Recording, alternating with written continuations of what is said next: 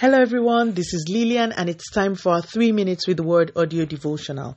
Today's topic is the spirit of power, and our anchor scripture is taken from the book of Judges, chapter 15 and verse 14.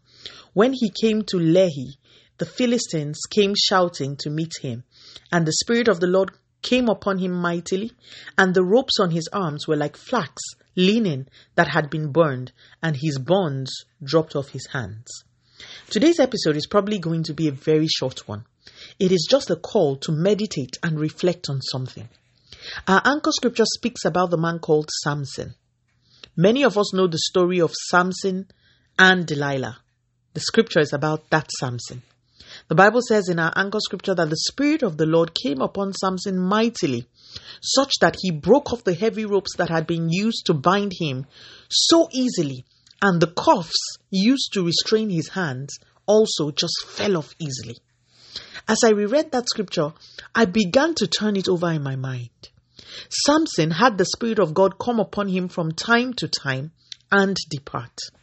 We believers in this dispensation have the Holy Spirit indwelling, resident on our inside. If Samson had so much power when the Spirit came upon him, can you just begin to imagine the possibilities and the realities we can experience when we become conscious of the indwelling presence of the Holy Spirit of God within us?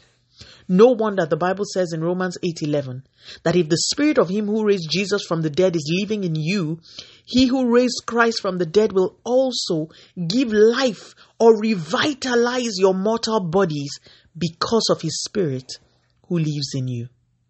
Like I said, today I don't have much to tell you.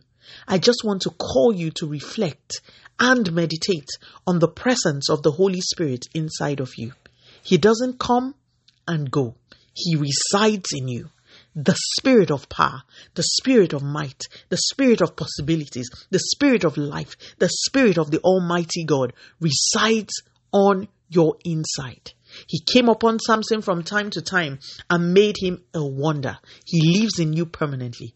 What do you think he will make you? Let us pray.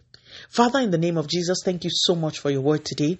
Holy Spirit, we celebrate you today. Spirit of truth, we worship you. Spirit of understanding, counsel, and might, we acknowledge you. Thank you for all you are and all you represent. Continue to take all the glory, Almighty God. In Jesus' mighty name, we have prayed. Speak to you again soon. If you were blessed, please drop me a line on audiodevotional at yahoo.com or on our website at www.3minutesaudiodevotional.com. You could also follow us on Facebook, Instagram, YouTube, and Twitter at 3 Minutes Audio Devotional. Remember, wrapped up in God's Word is all you need for your change to come. Love you and bye.